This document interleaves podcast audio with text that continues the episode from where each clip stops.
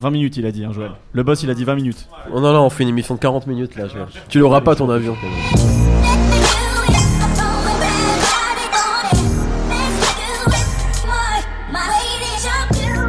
Bonjour, bonsoir à tous, c'est Mehdi Maizy, bienvenue dans un nouvel épisode de No Fun, votre podcast musical hebdomadaire exceptionnellement enregistré sur un bateau dans le cadre du festival Noise et la Ville. Si vous suivez notre émission, vous n'êtes pas sans savoir qu'elle a un fil rouge, Kendrick Lamar. Alors Ah, c'est pas forcément, non c'est Kendrick Lamar man. forcément, quand le rappeur de Compton décide de sortir un nouveau projet le 4 mars dernier, c'est la fête chez No Fun.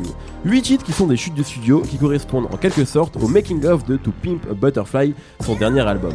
8 titres sur lesquels on retrouve un casting 5 étoiles derrière les machines, Terrace Martin, Cardo, Adrian Young, DJ Khalil, Ali Shahid Mohamed et bien sûr notre petit Orléanais, Astronaute. Comment considérer Untitled Unmaster Doit-on se réjouir qu'on mette en vente un projet même pas masterisé Et surtout, est-ce qu'on en a pas un peu marre de Kendrick en fait On en parle tout de suite avec Raphaël Lacruz, ça va Raphaël? Ça va et toi? Très bien. Aurélien Chaput Salut, ça va? Et Nicolas Pelliot. Salut. Kendrick Lamar, TDI, c'est tout de suite. You got on the phone, said it won't be long. I see jigaboos, I see styrofoams. My hood going brazen, where did we go wrong? I see jigaboos, I see styrofoams. Alors Raphaël, comme tu es le plus enthousiaste, celui qui danse, qu'est-ce que t'as pensé de ce projet? Bah, c'est très bien que t'aies choisi cet extrait parce que c'est mon préféré. Bah moi aussi. Bah, je m'en suis douté. Get up on the Voilà. phone. Euh, C'est addictif. Hein. donc, celui- le- le- l'extrait qu'on vient d'entendre, c'est le Untitled 2. Donc, avant de Ouais. parler du, du- du général, je vais parler du particulier parce que j'aime beaucoup ce morceau. On y retrouve, à mon avis, tout ce qui fait euh, le, la note d'intention de, de Kendrick Lamar sur, euh, sur To Pimp a Butterfly. Euh, Il y a les acrobaties vocales. Là, on a, on a entendu Kendrick avec une voix très bizarre. Il y a ce mélange entre jazz et rap et même un, un côté rap plus actuel que sur To Pimp a Butterfly d'ailleurs, puisqu'on a Cardo euh, à la production. Euh, L'instru est complètement éméché. Euh, T'as Thérèse, Ma- euh, au, saxophone qui, est complètement aussi en déséquilibre. Et puis voilà, Kendrick est complètement torturé sur ce morceau-là entre, ses envies matérielles et spirituelles. Et, quelque part, je, pense- je pense que ça fonctionne bien dans, dans le cadre de cette EP qui est un peu une note explicative quelque part de, de To Pimp a Butterfly. C'est un peu une astérisque ou, euh, ou, ou un index en fait de, de, de- de son album sorti l'année dernière. Et sur le projet plus globalement Euh, c'est Ah. c'est un petit peu euh, comme si on avait des, des brouillons en fait de, de Kendrick. C'est pour ça d'ailleurs qu'il n'y a même pas de titre. C'est un petit peu, euh, un petit peu quand, quand comme Nas se faisait Book of Rhymes, c'est-à-dire qu'on a, on a les brouillons, on a, on a des bouts comme ça. Des, des- des- là, c'est pas des bouts de texte, c'est des bouts de morceaux, parfois collés les uns les autres. Mais les brouillons de Kendrick sont parfois mieux que les morceaux aboutis de, de certains autres de ses collègues en fait. Quand je dis collègues, c'est pas les mecs de TD, je parle de- du, Ouais, du rap ouais. de manière générale. Euh, et, euh, et disons qu'en fait, on, on- on est dans le processus créatif de Kendrick. On est à la, on est à la fois dans, dans qu'est-ce qu'il y a après To Pimp a Butterfly, c'est-à-dire qu'on voit des choses qui, euh, qui n'a pas mis sur l'album, mais qui pourraient être aussi euh, qu'est-ce que va faire Kendrick après? Et on est à la fois aussi dans, voilà, dans le décryptage de ce qu'a été To Pimp Butterfly à travers ces, ces titres qu'il a mis de côté, mais qui, qui en disent autant sur l'album finalement que, que l'EP en lui-même. Nico. Et effectivement, comme on le dit, c'était des, c'est des démos, des démos ou des morceaux qui n'ont pas été retenus euh, pour, euh, pour l'album. Et c'est vrai que même, euh, moi je trouve que ça, ça renforce un peu la, la nouvelle image qu'il a depuis euh, le, le dernier album Ouais. et euh, la nouvelle direction qu'il a prise avec. Et euh, pourquoi? Parce que même le, le fait que ce soit des bouts de morceaux, des trucs qui s'enchaînent un peu euh, de manière un peu euh, limite accidentelle des fois, ça donne un peu un côté live en fait à ce, à ce EP, je sais pas comment on doit l'appeler, Ouais, ouais. à cette compilation. Ouais. Et euh, finalement, c'est un peu une façon de nous dire on n'a pas fait que piquer des idéaux de jazz, on a embrassé toute, les- tout l'esprit du jazz. Et on se retrouve un peu comme dans une, euh, je sais pas- comment on appelle ça, une session de jazz ou des, des musiciens qui se retrouvent dans un bar. dans un grand jam. Dans un grand jam, voilà, c'est ça. C'est un peu l'effet que ça fait. Et euh, surtout, ça, ça renforce un peu toute la mythologie qu'il y a autour de, de ce disque-là. Et limite, je trouve que. enfin, au- au- autour de, de Butterfly. C'est comme si ça prolongeait l'état de grâce To Pimp a C'est Butterfly. ça, en ça le prolonge et même ça, ça, ça renforce son aura. Un peu cette, cette impression qu'on a euh, des musiciens euh, très forts, euh, un- le meilleur rappeur du moment, qui sont réunis comme ça par hasard dans un, dans un bar de jazz et qu'on fait de la musique ensemble et ça donne un album. Alors, qu'évidemment, c'est- hyper travaillé, Ouais. mais voilà, ça, ça renforce un peu ce côté un peu euh, tombé du ciel, magique euh, qu'avait euh, l'album de Kendrick Lamar. Quoi. Nemo. Ouais, je suis assez d'accord sur le fait que ça fait une continuité. Moi, je dirais pas que c'est genre un jam, hein, je dirais plutôt que c'est genre un pot pourri. En gros, il a pris tous les morceaux qu'il n'était pas sûr de mettre sur l'album, il les a mis ensemble et ça fonctionne bien. Euh, parce que oui, c'est le moment de grâce de Kendrick Lamar, c'est le moment pour Ça lui fait de longtemps que ça surfer. dure ce moment de grâce quand même. Bah, pff, non, en fait, le vrai moment pour moi, c'est là. hein. Il vient d'avoir- il vient d'avoir les Grammys, c'est le moment pour lui de capitaliser à fond là-dessus. Je pense que n'importe quelle chute de studio actuelle de Kendrick Lamar, c'est bien parce que il est euh, au moment où euh, vraiment tout est tout est au top, tu vois. Par rapport, si on peut faire des comparaisons avec Kanye West par exemple, qui a sorti aussi son album euh, comme ça, un peu euh, en chute, on va dire. euh, Genre, on a l'impression que c'est une suite de morceaux qui veut rien dire. Qui, enfin, il continue d'ailleurs à bosser dessus comme si c'était jamais fini. Tu vois bien qu'il y a une différence de de, de, de courbe sur, sur l'artiste. Kanye, je pense qu'il est plus sur une fin de quelque chose, alors qu'Henrik, il est en plein dans un, Attention, dans une apogée. on avait quoi. fait une émission Kanye est-il fini? On nous le reproche encore. Non, non, non. T'as pas le droit de dire ça. Non, je parle d'une courbe, tu vois. Je sais. parle d'une courbe. Après, il va sûrement remonter. C'est une courbe, tu vois. Mais là, c'est sûr qu'Henrik, c'est le moment où, à mon avis, tout ce qui va sortir, euh, c'est, et d'ailleurs, à mon avis, euh, à l'insu de, ses collègues euh, de, de mais on en parlera plus tard, mais, mais c'est le moment pour lui de sortir tout, tout et n'importe quoi. Nico et ensuite euh, Je Raphaël. pense que si on doit faire une comparaison avec un autre artiste, euh, faut plus comparer avec Drake, je pense. Parce qu'effectivement, Kanye, Oui, il est, d'accord. il est en Alors fin- là, je viens de dire, on fin vient de citer Kendrick, Kanye, Drake. Ouais. C'est une émission Non, no mais fun, mais C'est terrible, c'est n'importe quoi. On parle, Thug. on parle de la même chose toutes les semaines. en fait. Que- non, mais du coup, ce qui est intéressant, c'est que, on voilà, de manière un peu objective, les deux plus grosses têtes du rap aujourd'hui, c'est Drake et Kendrick Lamar, Ouais. et de voir que, en fait, euh, Kendrick Lamar continue de, de- on va dire, de, de, de- de se dessiner comme l'anti-Drake. Drake, son, son, son- ses albums sont hyper travaillés. Tout tombe au bon endroit au bon moment. C'est un peu, c'est un magasin Ikea en fait. Drake, tout est propre. euh, Tu vois, je sais pas. Enfin voilà. À côté, Kendrick Lamar, euh, c'est, euh, je sais pas, c'est, c'est, c'est la foire fouille. Tu vois. sûr de ça. Mais tu vois, c'est, là, c'est, c'est un peu, c'est un peu l'effet que ça donne. C'est un mec qui arrive. Bah, Je pense que c'est calculé quand même. mais bien sûr, mais L'album de. Kanye West, c'était la Nous, on n'est farfouille. pas, on n'est pas, on- Ouais, on, voilà. on bosse pas dans le marketing, tu vois. Nous, on a, on a les disques et l'effet, l'effet que ça donne, c'est que Mmh. suite Kendrick Lamar de, de Drake, il est hyper polissé, tout, tout est parfait. Moi, je dirais qu'il est Kendrick plus... Lamar, il y a le côté, tu vois, Drake, c'est plus froid. qui fait le bordel. Et Kendrick, c'est plus chaud. Je dirais ça en termes de, tu vois. Bah, non, De sensation. C'est la, même- Voilà. la- la- la même idée. De tu couleur, tu vois.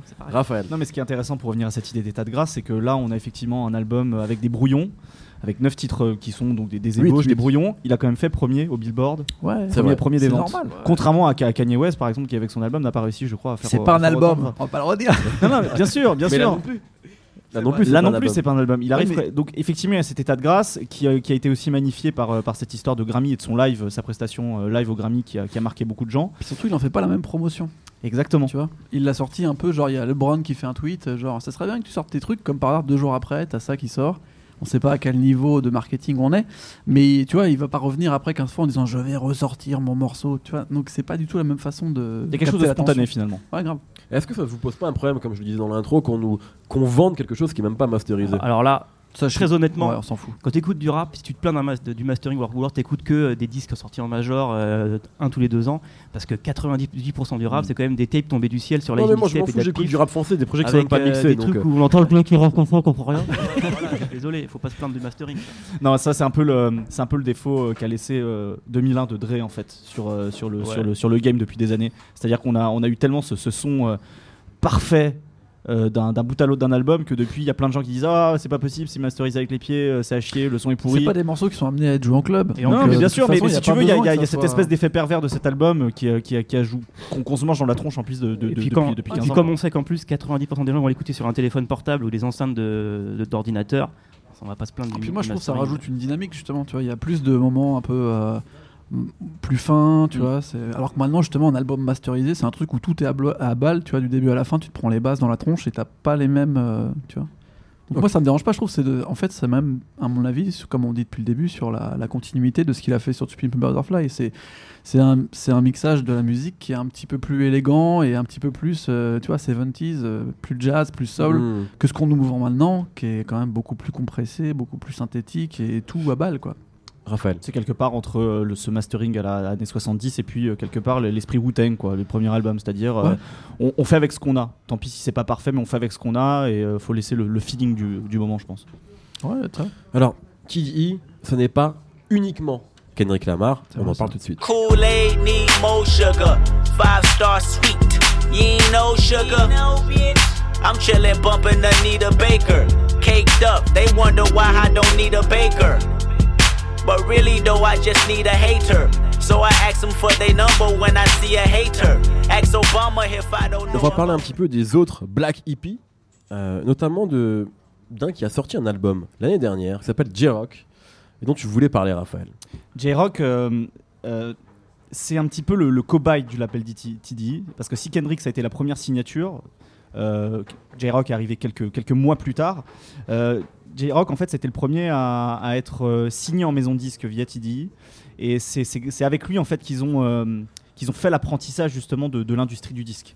J-Rock, euh, il devait sortir un album en 2008 qui n'est sorti qu'en 2011, donc le- son premier album qui s'appelait Follow Me Home. Follow me home. Ouais. Euh, je pense qu'il il doit, euh, il doit c'est- c'est les- problèmes qu'il a eu en maison de disque euh, parce que euh, J-Rock c'est un peu un formaliste, c'est un mec un peu rigide, c'est un mec qui fait du, du gangsta rap euh, californien comme on en faisait au début des années 2000, on parlait de 2001 tout à l'heure. D'une certaine manière, je pense que J-Rock c'est un petit peu le, le cousin éloigné de, de YG, mais alors que YG il a bénéficié d'un son re- renouvelé avec, euh, avec DJ Mustard, il n'a pas, il a pas bénéficié de ça en fait. J-Rock, il est resté un petit peu sur ses, euh, sur ses appuis justement, sur un son qui peut faire penser à 2001, qui peut faire penser à Restless de Exhibit euh, à l'ancienne. Bah, moi, je me souviens que quand je l'ai, peu. voilà, moi quand je l'ai découvert euh, vers 2008-2009, Ouais. Euh, je pensais beaucoup à, À, The Game. document- à Documentary de The Ouais, Game également. surtout et même dans la voix, etc. Mm. il- le côté- rappeur me faisait penser aussi à Il y The avait ce Game. côté Blood et puis il arrive en même temps que Glasses Malone Mhm. et tout. C'était un peu la nouvelle génération ouais. des, des pré, ah, enfin after game quoi. Et là, avec, avec son deuxième album dont tu parlais tout à l'heure, Mehdi, euh, 9059, euh, J-Rock, il a laissé cette étiquette rouge sang justement de, de son côté Ouais. Blood de côté, avec une musique plus nuancée, euh, aussi bien dans son rap que ses choix musicaux. Euh, Il y a des ambiances plus embrumées, moins nerveuses, avec beaucoup de samples, c'est beaucoup plus chaleureux comme son. Euh, Il y a quelques références musicales au son californien, comme l'entrée en matière Necessary, mais euh, il y a aussi l'influence des comparses de Titi, par exemple le morceau euh, Money Trees Juice. Ça fait penser au jazz justement de, de, To, Pimp a Butterf- de To Pimp a Butterfly. Euh, Il y a des morceaux qui ont une, ambiance euh, un, peu, euh, un peu film noir, comme les, les, les- les morceaux d'Oxymoron, le deuxième album de Schoolboy Q, troisième album d'ailleurs. Et puis là où il y a l'influence de ses collègues aussi, c'est que, comme je disais tout à l'heure, J-Rock, il a, il a une voix très rauque, justement, tu parlais de The Game. Euh, il était très rigide dans sa manière d'utiliser de sa voix, et là sur cet album, euh, on sent l'influence de aussi bien de Kendrick et de, euh, et de Schoolboy Q dans sa manière de, de moduler sa voix. Justement, il y a un morceau, il fait penser à ODB, bah, le, le morceau 9059. Il y a un morceau où il, va beaucoup plus. Ouais. Il y a un morceau où il va, il va complètement chantonner. D'ailleurs, c'est son alter ego qu'il appelle Len Skywalker, où il va complètement chantonner. Il a une voix presque bluesy, euh, vraiment soul, et c'est Ouais. vraiment excellent. C'est un album plus ramassé aussi, parce qu'il fait que 11 titres, ce qui est assez rare chez le, chez le, chez le Black Hippie en général, c'est des albums assez massifs. Il va droit au but en fait sur cet album. Et euh, il, a, il a attendu 4 ans avant de le sortir, contrairement à ses collègues qui ont sorti des albums assez régulièrement. Je pense que ça lui a été bénéfique pour se remettre un petit peu en question sur cette esthétique qui était un peu passée, qui était très bien faite, mais qui était un peu dépassée finalement. On a l'impression aussi que ce disque-là, c'est aussi un disque un peu post-Kendrick, quoi. C'est-à-dire qu'il est dans la veine de Good Kid, Mad City, dans Ouais. une moindre mesure euh, To a Butterfly. Je sais pas si tu l'as, enfin, je- tu l'as senti ça aussi. Oui, complètement. Il a, c'est en ça, à mon avis, que ce, ce temps lui a été bénéfique. Il a, il a regardé un peu l'évolution des autres finalement. comme Ce qui est marrant, c'est qu'ils ont le même âge. C'était le nouveau départ presque Ouais. en fait. Exactement. Ce qui est marrant, c'est qu'ils ont tous le même âge. Ils sont à peu près nés, euh, les, les quatre manques du Lucky Bee entre J-Rock, 86 il et fait 87, mais il fait vieux, J-Rock. J-Rock, c'est le daron. Ouais, c'est vraiment ça. C'est l'expérimenté, c'est le, vétéran, quoi. Et là, il a, il a profité de ce temps pour regarder, je pense, ce qu'ont fait les trois autres. On aura l'occasion de parler de Schoolboy Q et d'Absol juste après. Il a regardé un petit peu ce qu'ils ont fait, ce qu'ils étaient capables de faire. Il s'est nourri de ça. Et finalement, il, y a un côté nouveau départ avec cet album. Je sais pas où ça va le mener. Alors, il a eu un accident de moto euh, justement le jour des Grammy. euh, il a été euh, très, il a dû être hospitalisé parce qu'il s'est complètement rétamé la gueule. Donc, je sais pas si ça va marquer un coup d'arrêt ou si au contraire ça va le nourrir. Peut-être justement dans la mythologie. Souvent dans le rap, il y a cette, cette Ouais, espèce ouais. de mythologie des personnages dans le rap. Ça se trouve, ça va le nourrir. Mais je suis assez pressé de voir ce qu'il est capable de faire après cet album. Nemo, Q, on en a parlé, on a, Raphaël vient de citer Oxymoron. Effectivement, Schoolboy Q, ça a été. euh, je- c'est quoi C'est en 2014 qu'il Alors moi, sort, j'ai un- que Oxymoron sort. Ouais, moi j'ai un coup de gueule sur Schoolboy Q. Alors, vas-y. À mon avis, c'est le même que je pourrais sortir sur J-Rock. Justement, je trouve que euh, la machine TDI qui a été mise en place après Good Kid, Mad City, ça a un peu flingué euh, finalement les individualités de J-Rock et de Schoolboy Q. Parce que moi, en fait, j'étais un énorme fan de Schoolboy Q, même par-dessus Kendrick, tu vois. Je préférais Schoolboy Q dans TDI que Kendrick. Sur euh, Habits and Contradictions, la mixtape album qu'il a sorti en 2012, je trouvais qu'il avait une énergie et un univers qui, ré- qui récupérait euh, à la fois de toute la scène californienne de l'époque, que ce soit Hot Future, que ce soit des mecs comme Dom Kennedy ou Overdose, et de Kendrick, tu vois. Il arrivait à faire une bonne synthèse. Ça, du rap new-yorkais aussi.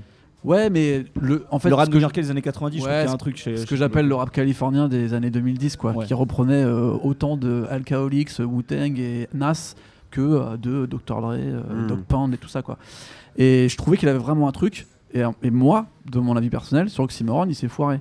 Tu vois, on- tu dis que genre sur J-Rock, euh, c'est la première fois où il fait des albums ramassés et tout, mais c'est justement ça, tu vois, les albums de 11 titres où tu te retrouves à mettre euh, genre euh, Alchemist pour mettre Alchemist, enfin, tu avais la moitié des morceaux, t'as les Neptunes, Ah, ça à avec rien. Alchemist, il est Break the énorme. Bank, il est fort C'est un très bon morceau, mais en vrai sur l'album, euh, moi je- ça m'a pas intéressé. Je trouvais que ça, ça- je l'écoutais plus, tu vois. En plus, ils, met- ils mettent trop longtemps à sortir l'album, tu vois. Oui, ça c'est vrai. c'est vrai. ça- ça a mis un an Il y, a, et demi il y sortir. avait- il y a eu- il y a eu des singles qui ont commencé à apparaître en 2013 Ouais. de cet album. D'ailleurs, tu vois le seul morceau qui ressort de la sortie de l'album et qui a cartonné, qui est d'ailleurs le plus gros succès de Schoolboy Q à ce jour, c'est Studio avec BG the Kid.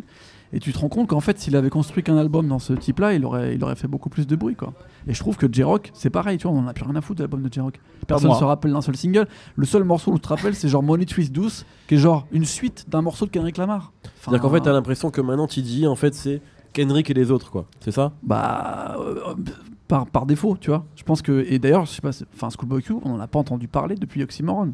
Son album, il- même sur leur tableau, là, il est repoussé pour histoire de Et s'amplifier. pourtant, l'album d'Oxymoron a bien marché hein, Ouais, à l'époque. C'est un vrai succès. hein. T'imagines, il, il repousse depuis plus d'un an l'album pour d'histoire de, de samples à clearer. Qui est encore sur des délires de samples à clearer en 2016 Interscope. Bah, tout le monde. hein. Franchement. Interscope, Ouais, non mais il y, a- il y a la politique Sérieux, Interscope mais aussi. tu bloques pas ton album par rapport à ça, tu vois. Ça fait un an que le gars. Tu vois, moi je pense dit ils savent que là, ils ont tout à jouer sur Kendrick Lamar.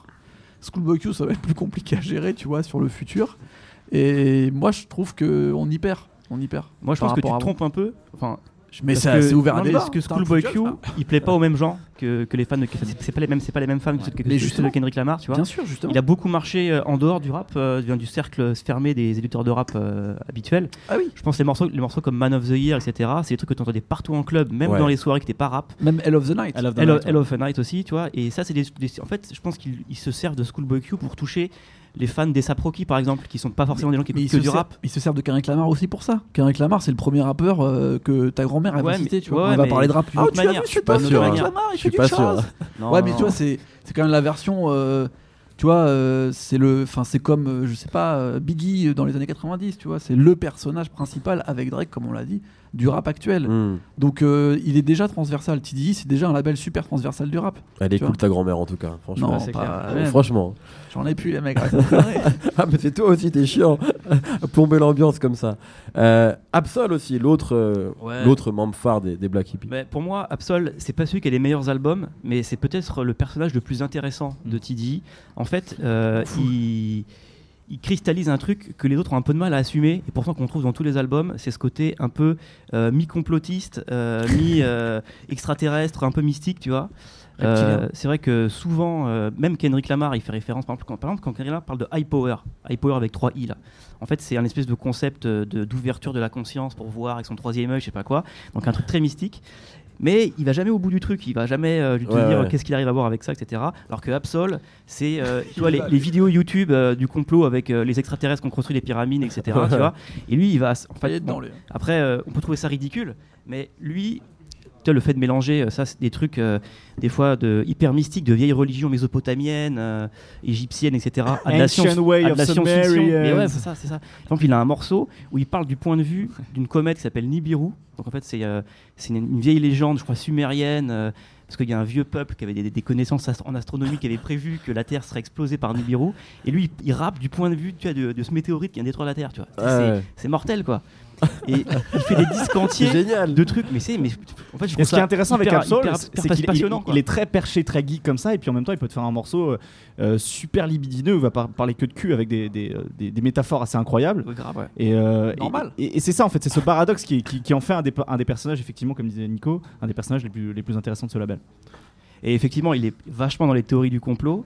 Euh, Peut-être que c'est pour ça qu'il est un peu mis en, euh, dans décalage par rapport à Kendrick Lamar, qui est devenu plus très dis, politisé. c'est- ouais, voilà, il est, tous Et les que c'est un peu compliqué d'avoir un mec qui vient de dire que bah non, c'est les reptiliens qui nous contrôlent, tu vois. Mais voilà. C'est le pote embarrassant maintenant, Absol. Et bah, j'ai un peu peur de ça. Et après, il y a une histoire qui est moins drôle, c'est que dans, dans TD, il y avait une fille qui s'appelait, j'ai oublié son nom, Alori Joe. Alori Joe, voilà, qui était la femme de, de- d'Absol, et qui s'est suicidée. C'est ah, c'est la nana qu'on entend sur High Power justement. de- C'est ça. d'accord. Qui faisait tous les couplets, tous les, tous les refrains chantés avant, enfin en tout cas beaucoup de, de TD. Tu dis, ouais. Et elle s'est suicidée et il y a eu énormément, euh, parce que voilà, vu qu'il traîne avec des gens qui sont un peu dans le même délire que lui, de gens qui ont raconté que- qu'en fait ça a été un sacrifice de sang. Que c'est les gens de TD qui ont tué cette femme pour permettre le succès de Kendrick Lamar. Donc vraiment le truc. Ah ouais, c'est- glauque, là c'est terrible là. C'est très glauque. D'accord. Ah, bah, par, contre, vois. par contre, ju- juste pour revenir un peu à la musique, euh, en, dehors, en dehors de, ces, de ces anecdotes un peu, un peu cheloues, euh, ça a inspiré Absol un, des, un de ses plus beaux morceaux qui s'appelle The Book of Soul, inspiré donc euh, d'un d'un livre de la Bible en fait, où il raconte son histoire d'amour justement avec Aloy Joe, et c'est un morceau absolument magnifique. Très bien. J'aimerais quand même qu'on dise un tout petit mot sur Isaiah Rashad. Juste Oh, un mot. ah, Juste casse. un mot, ouais. Euh, Mentalo. Ça, tu dis Mentalo Ouais. Parce que pour- c'est quand même l'autre membre de TD maintenant qui a Ouais. été euh, signé quoi en 2014, je crois. ça. Euh, Mentalo, tu dis toi Bah ouais, c'est comme une Mentalo, tu vois. Genre, euh, ouais, tu vois. Un D'accord. ersatz. C'est rafraîchissant, mais c'est tout. Quoi. Nemo, tu dis quoi Un ersatz. Et toi, Raphaël, toi, t'as le droit de dire quelques autres mots. Je pense que tu peux être un peu plus gentil que non sur Isaiah Rashad. Moi j'ai beaucoup aimé son, son, son album, son premier Sylvia album, Demo. Demo. Ah, c'était super bien. Rock, lui. Mais j'aime- je les aime tous, moi. J'aime Ouais, tous bah, les- c'est ça les- les label. Euh, J'ai beaucoup aimé Sylvia Demo. À, à la différence peut-être des, des- des autres mecs du label, c'est qu'ils ont eu le temps en fait de, de se créer une identité. Ils ont sorti plein de choses finalement avant qu'on entende vraiment parler d'eux. Mm. Lui, il est arrivé au moment où TDI c'était vraiment le truc le plus hype. Ouais. Et donc euh, forcément, euh, il y, a- il y a une espèce d'attente autour du- d'une signature chez eux. Je pense qu'il a un vrai potentiel. Il a ce côté euh, classiciste comme ils peuvent avoir les, les autres membres sur certains aspects avec le Sud, Mm. euh, puisque lui il vient, de- il vient du Tennessee. Ouais. Je suis, je suis assez curieux de voir la, la. Pour euh, dire un truc quand même un truc sympa sur lui, parce que bon, je- voilà, euh, c'est que au, de- au départ, euh, je pense qu'il en fait, il me fait le même effet que, que me faisait Kendrick Lamar à l'époque de Section 80. C'est-à-dire que c'est ouais. très cool, mais il y avait le côté un peu J. Cole chiant en fait, que qui, moi personnellement ne me plaît pas. Et ils ont tous évolué après de, par rapport à ce qu'ils étaient au Mm. départ. Donc peut-être que lui, voilà, ils ont pareil, ils ont décidé un truc en lui que nous on a pas C'est ce quoi. genre de rappeur où pendant toute sa carrière on va dire on dirait que c'est Nas, époque ilmatique, tu vois, Ouais, ça va bah, être chiant. peut-être, peut-être. ouais. Les mecs ils devaient signer normalement, enfin bon, il y avait des rumeurs de signature de Chance the Rapper et on se retrouve avec Isaiah Rashad les mecs. euh, Bon, ça va. euh, euh, T'as critiqué Chance the Rapper pendant deux ans. Tu vas pas non plus maintenant le défendre à chaque c'est une émission. histoire de carrière. Là je parle pas de goût personnel. Euh, merci, chose, quand messieurs, merci messieurs. Traditionnellement, vous allez nous donner un coup de cœur. Ça peut être un morceau, un, je sais pas, un album, un film, un livre. Et je commence avec toi, Raphaël. On a beaucoup parlé de rap, donc on va changer un petit peu. Je vais parler de RB Oui. avec un groupe qui s'appelle Division, qui s'écrit D-V-S-N. Alors, c'est un groupe RB canadien un peu mystérieux qui a sorti son premier morceau en septembre dernier, septembre 2015, et qui en a sorti 4 depuis. On connaît pas le chanteur, on connaît juste sa voix, on n'a jamais vu son visage. C'est produit par 1985, qui est un producteur qui travaille avec Drake, qui a notamment fait Hotline Bling et euh, Hold On We're Going Home. Et si vous devez écouter qu'un seul morceau de ce groupe, c'est Hallucinations. C'est le dernier morceau, il est sorti en décembre dernier. C'est fabuleux, c'est fantastique, c'est paradisiaque. J'ai- j'ai- je manque de mots de, pour évoquer les louanges sur ce, sur ce superbe groupe euh, et sur cette chanson. Et leur premier album sort le 1er avril. Très bien. Nico. blague. Et moi, mon coup de cœur, ça va être l'album commun de Two Chainz et Lil Wayne qui s'appelle Collie Grove. Ah, Alors, c'est effectivement, ça, ça révolutionne rien, mais on se marre pendant euh, 11-12 titres. C'est une bonne comédie potage, quoi. C'est Un ouais, un buddy movie. C'est un buddy movie, c'est deux mecs qui sortent et qui font euh, des conneries, quoi. C'est l'arme euh, fatale 5. C'est un peu dégueu, euh, c'est très bien produit et, 2016. et Two Chainz, il a un petit côté Pimsy des fois sur le sur l'album qui est pas pour me déplaire. Il y a quand même un refrain où Lil Wayne reprend Scatman. hein. Exceptionnel. Du Prends de génie, mani C'est du grand génie. Et toi, Nemo? Euh, moi, je vais être un peu en avance. Pour le coup, je l'ai pas encore vu, mais ces jours-ci, le 22 mars, il y a un documentaire euh, sur Organized Noise. On reste un peu dans le son euh, qui a influencé, Influencé a Kendrick, Butterfly ouais. Kendrick.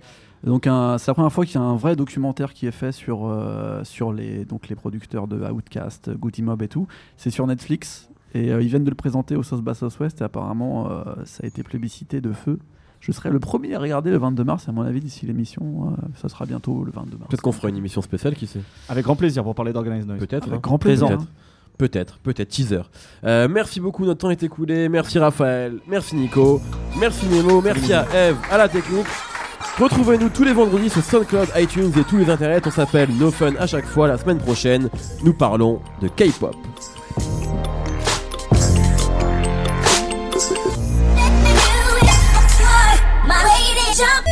Salut à tous, c'est Jean Z. No Game, le podcast jeux vidéo, c'est tous les mercredis sur iTunes, SoundCloud, Deezer, YouTube, Facebook et Twitter. À la semaine prochaine.